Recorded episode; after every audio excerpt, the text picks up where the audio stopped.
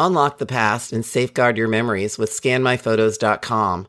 Here's our special promo code Go Digital to get a whopping up to 50% off your photo scanning order. Don't let your cherished moments fade away. Digitize them now with precision and care. Whether it's old slides, photos, or films, bring them into the digital age and relive those precious memories.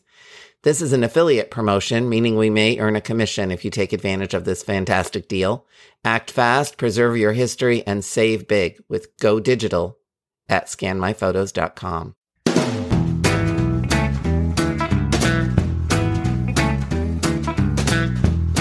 Hi, I'm Maureen Taylor, the photo detective. I really love family photographs. All of them. From the mystery images you find in shoeboxes and albums to the pictures you snap with your digital devices. No mystery is too small. A simple question about an image can lead to new stories of your ancestors. This means you can count on me to help you identify the people in them, offer solutions for preserving and organizing them, and yes, even guide you in the various ways to gather and share picture stories with your relatives.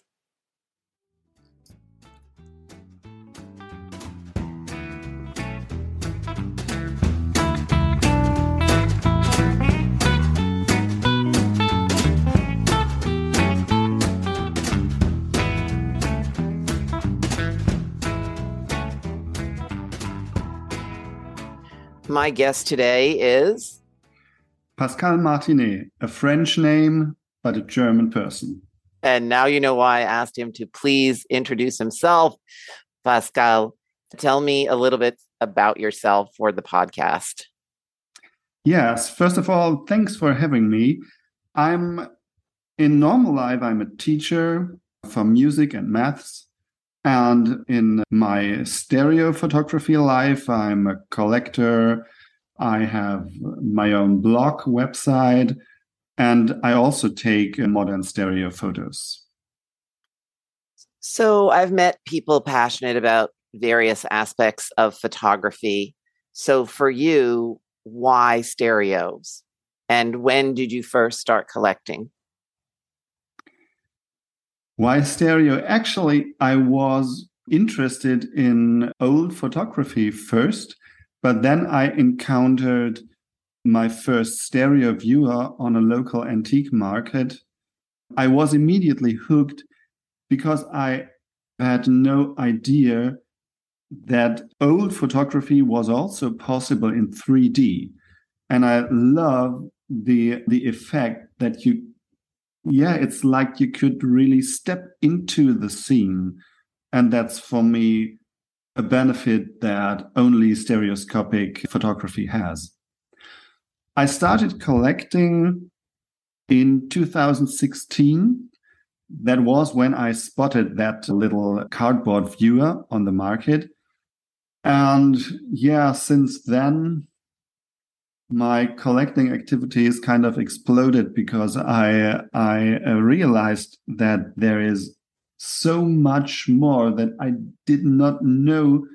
It's like stepping into something that you did not know it existed at all. And suddenly I realized that stereo photography was, well, at least in Europe or especially in France, it was equal to normal 2D photography. You've only been collecting for six years. Yes. And you have how many images, did you tell me? I would say between 10 and 15,000. That's a but, lot of collecting. Yes, I do not buy individual images.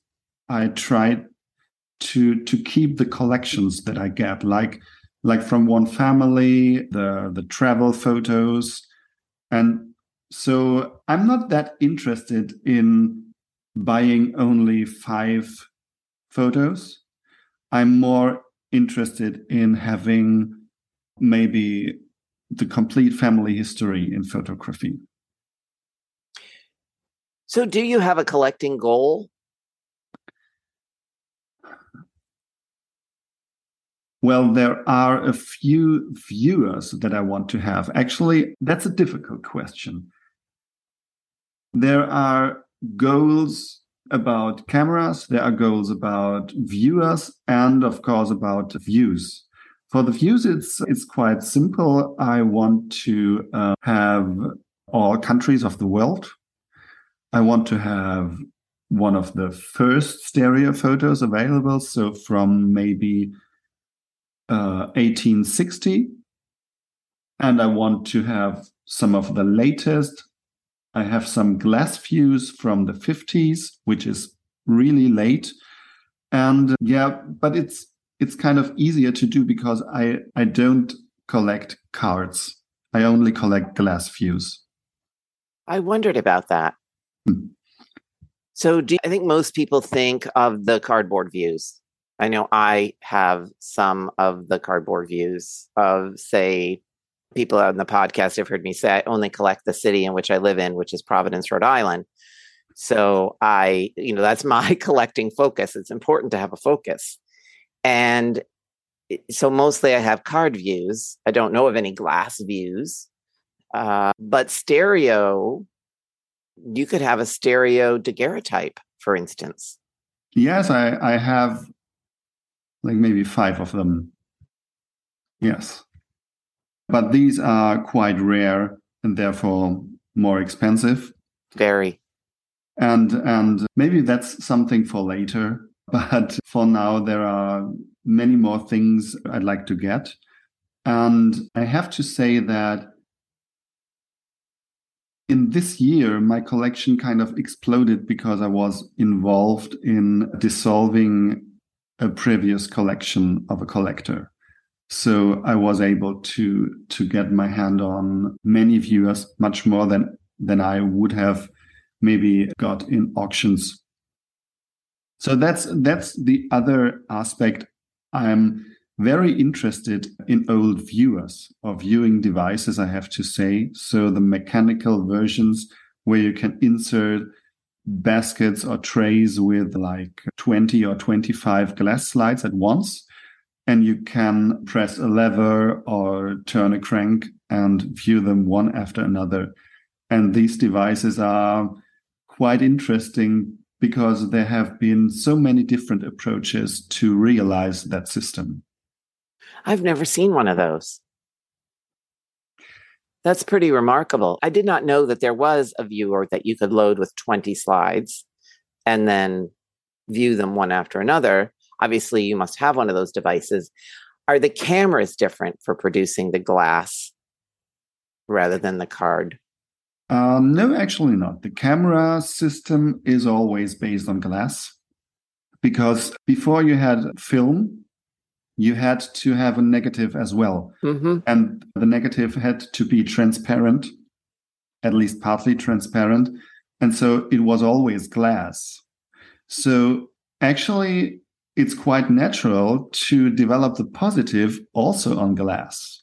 What I experience is that the surface is of is much more sharp and crystal clear than it is on cards, at least if the cards get very old and if you view them through a magnifying lens, you always see the paper structure and that's something different on glass. You see scratches as well. And of course, glass is fragile and, and difficult to handle, but the picture quality is just brilliant. So, sort of like a lantern slide. Exactly. Mm-hmm. Yeah. But not projected on a wall, not that magnified. It's like, it's more like you would watch a lantern slide in front of a LED panel through a magnifying lens. So it's ultra sharp. So these glass stereo views were made and collected for travelers so that you could go to a foreign city and buy a set and buy the viewer and bring them home and reminisce about your trip sort of like yes. the cards yes, they they had this purpose, but you could also like like with the cards as well. You could also buy sets so that you would not have to travel. And therefore, the stereo effect is, I would say, crucial. It's really like being there because it's in 3D. But of course, also amateur uh, slides, glass slides are available. So, like you would, it like you would take your holiday pictures. You could also do that in 3D. And I don't know. I think the the cards, the stereo cards, rather commercial and less amateur slide, amateur photos. But for the glass slides, I would say there are as much amateur glass slides out there as commercial. Really? So yes. I have some cards that are amateur and that are of a family, for instance. And that's, you know, if I have a few hundred cards, I that's probably two cards out of the hundred or two hundred. You know, it's very small percentage. Those are the only yeah. ones I've ever seen. So some of them are quite crude and obviously made to be viewed with one of those very inexpensive viewers, the kind that you move back and forth. Yeah. Stick the, the card in with, yeah, it has the little metal prongs. I'm fascinated with the with the glass. Now I'm going to have to be on the lookout for them because, of course, I showed you that I bought a glass viewer at a recent photo show, not quite knowing what it was, but thinking it was really beautiful, and I needed it for my collection. And you said, "Oh, that's a glass viewer," and so now I need to find one. So, how difficult are they to find? I think in Europe they are not that difficult to find. For cards, there is only one format, or almost only one format. So they are the, the large cards, and there are glass slides of the same size. But the amateur photos are mostly of a smaller size, like your viewer. Your viewer is smaller than those uh, yeah, normal cards. And there were actually three formats a medium format, which is less common, and then the small format. And I could give you a little bit of history because that small format was actually introduced by a French inventor. And he introduced that format by introducing a new camera. And the camera was entirely made of metal. So it was more resistant to humidity, heat, or something like that. And it was so small that you could easily take it with you wherever you go. And it was also easy because you did not need to focus so it was, yeah, it was the spark to incline the photo boom of, of the French. And that was in 1893. And by, by the turn of the century, I think he had, he had sold many thousands of this camera. He also made a cheaper model afterwards. So these small glass views are quite easy to find in France. In Germany, there were similar cameras. So I have indeed some German glass slides, but I think they are more difficult to find. But I think that's because of the war. So many of the glass was maybe destroyed. And in UK, you had also more cards and less glass, like it is in the US. Yeah, the US is cards. Yeah, absolutely. The great companies like Underwood and Underwood and Keystone were selling in the US mainly. So it's actually, you have to know someone from Europe and if you want to collect cards in Europe, you have to know someone from the US so, so that you can exchange. Ah, there we go. Your website is a wonderful resource. Your blog has beautifully written articles on the history of stereo photography and viewers and cameras. but there's also I don't know how recent the organization is, but you have a virtual organization that I just joined today. Yes, the virtual stereoscopic community. Exactly. That was a pandemic project. I always had contact to other collectors, photographers, everything about stereo. And of course, there were local events like the 3D Con in the US or the different congresses in Europe or the International Stereoscopic Union Congress. But everything was stopped due to the pandemic. And so everything was focused on online. And we realized that it would be actually nice to keep online meetings alive after the pandemic because it's much more easy to to join a group across the globe because we are not that many stereo uh, photography is still rather a small community compared to other activities we kept that thing going and meanwhile, we have like about 20 to 30 attendees for our monthly meetings. So, well, yes, it's just cool to have photos from all over the world. It's cool to have collectors from all over the world telling about their collecting activities. And it's just easy to meet online. And for all of us, it's an enrichment because we hardly find that many stereo fans in our local area. Yeah, no, I I agree. I'm interested to see what this is all about.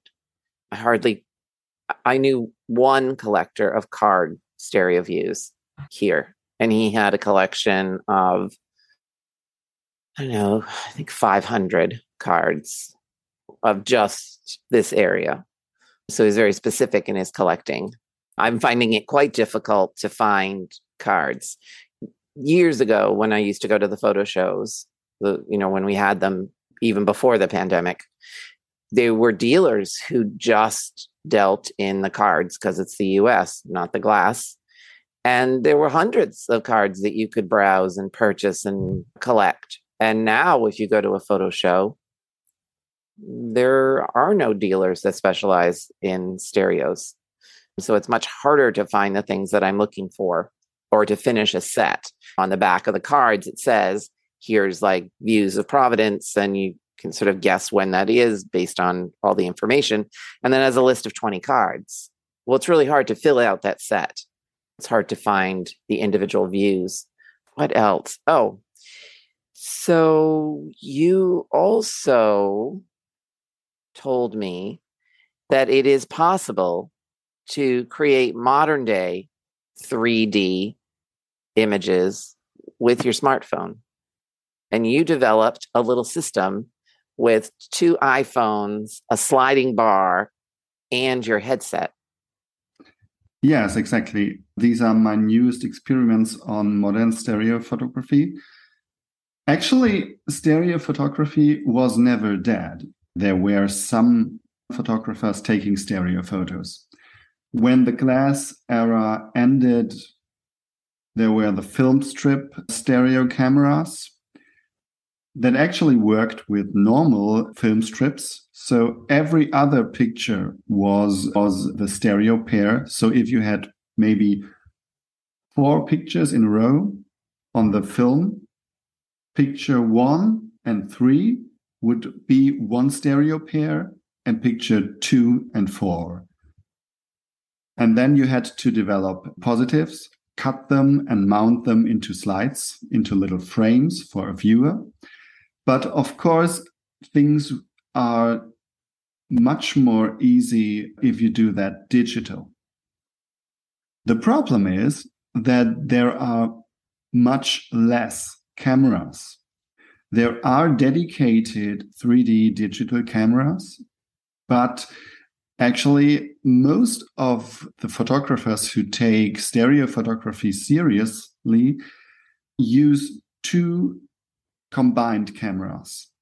And syncing of two normal R cameras is pretty easy. There are there are remote shutters that work quite precise. But these cameras also are, uh, for me at least personally, they are heavy.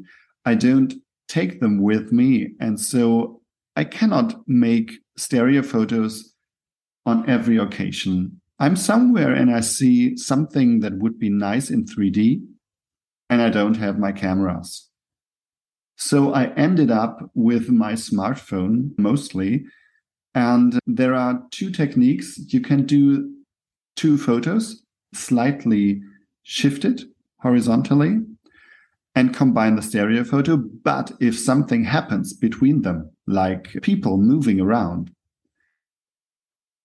there are some disturbing effects on the stereo photo because one eye sees one person here and the other sees it there, and that does not fit. So, but still, I had my smartphone and I love to edit the photos on my smartphone because I can either view, I still prefer my smartphone because I also can mount and combine the stereo photo and I can instantly free view it. Free viewing means that I have a technique that I don't need a viewer, but I can also attach a little viewer right onto my smartphone so that I have everything right available for me. So the smartphone was my favorite device for everything about modern stereo photography. And finally, I decided to try to sync two iPhones so that I am able to take photos of moving scenes because I do not take one picture and then the other with two seconds in between. But I've I've uh, mounted two iPhones, like you said, on a slider, and I built a kind of wired shutter out of two headphones, and it works quite well. I'm I'm just amazed that uh, it was just six years ago that you decided that this was your passion for old photographs. I think it's wonderful. What you've been able to accomplish in six years is what most people accomplish in an entire career that goes for decades. Mm, you, you have been collecting with a serious focus you have cameras, you have a blog, you have a website, you created a virtual organization, and you teach people everything about stereo photography. I have to say that my collecting activities and all my activities about stereo that you've mentioned, for these, the pandemic was actually good because many, many, many people started cleaning their attics and found stereo viewers. So much happened online so that I was able to make new contacts. And I was in front of my PC anyway. So I decided to start a website to show something of my collection, to tell about stereo photography. And yeah, I think that would not have been possible without the pandemic. It's sad to say so, but yeah, it just was crucial for my collecting activities. Yeah, I mean, as much of a negative the pandemic is ongoing, there are some positive things that came out of it. I know a lot of people that worked on special projects, museums that put more material online, I know that it gave me an opportunity to, well, we couldn't leave our little state. So we did a sort of deep dive tour of every community. And I learned a lot about where I live that I didn't know. So trying to turn a negative into a positive, and you've definitely done it. Yes. But I also have another reason why my collection might seem quite large for only six years. And that is because I restore the viewers myself. So I don't have to wait to have viewer in a perfect condition. But actually, I'm rather searching for the ones that are complete but maybe broken on one part or extremely dirty. And actually, that was something that I loved before I got to, into stereo photography. I was interested in phonographs, for example, and I opened the phonograph mechanism and cleaned it and disassembled and reassembled it. And the same counts now for stereo viewers. And that enables me to buy viewers that are neglected by others. I want to thank you for joining me on the Photo Detective. This has been fascinating. Thank you for telling me more about my little viewer. And I will be on the lookout and let you know if I see any of those glass views here. Yes. Thank you for having me. Thank you.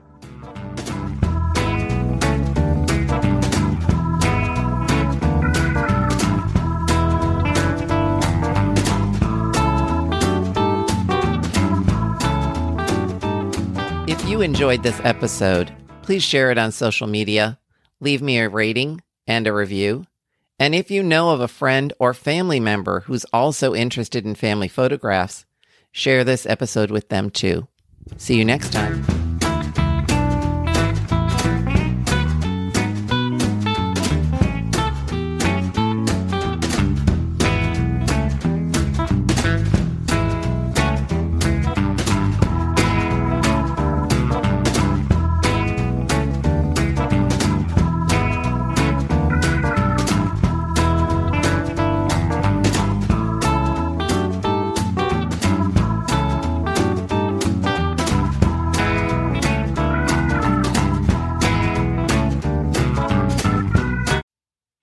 I'm thrilled to be offering something new. Photo investigations. These collaborative one on one sessions look at your family photos. You and I meet to discuss your mystery images and find out how each clue and hint might contribute to your family history. And trust me, these images can reveal so much in your research. I have decades of experience in the photo, genealogy, and history industries. This is your chance to learn from me and discover the stories in your family images.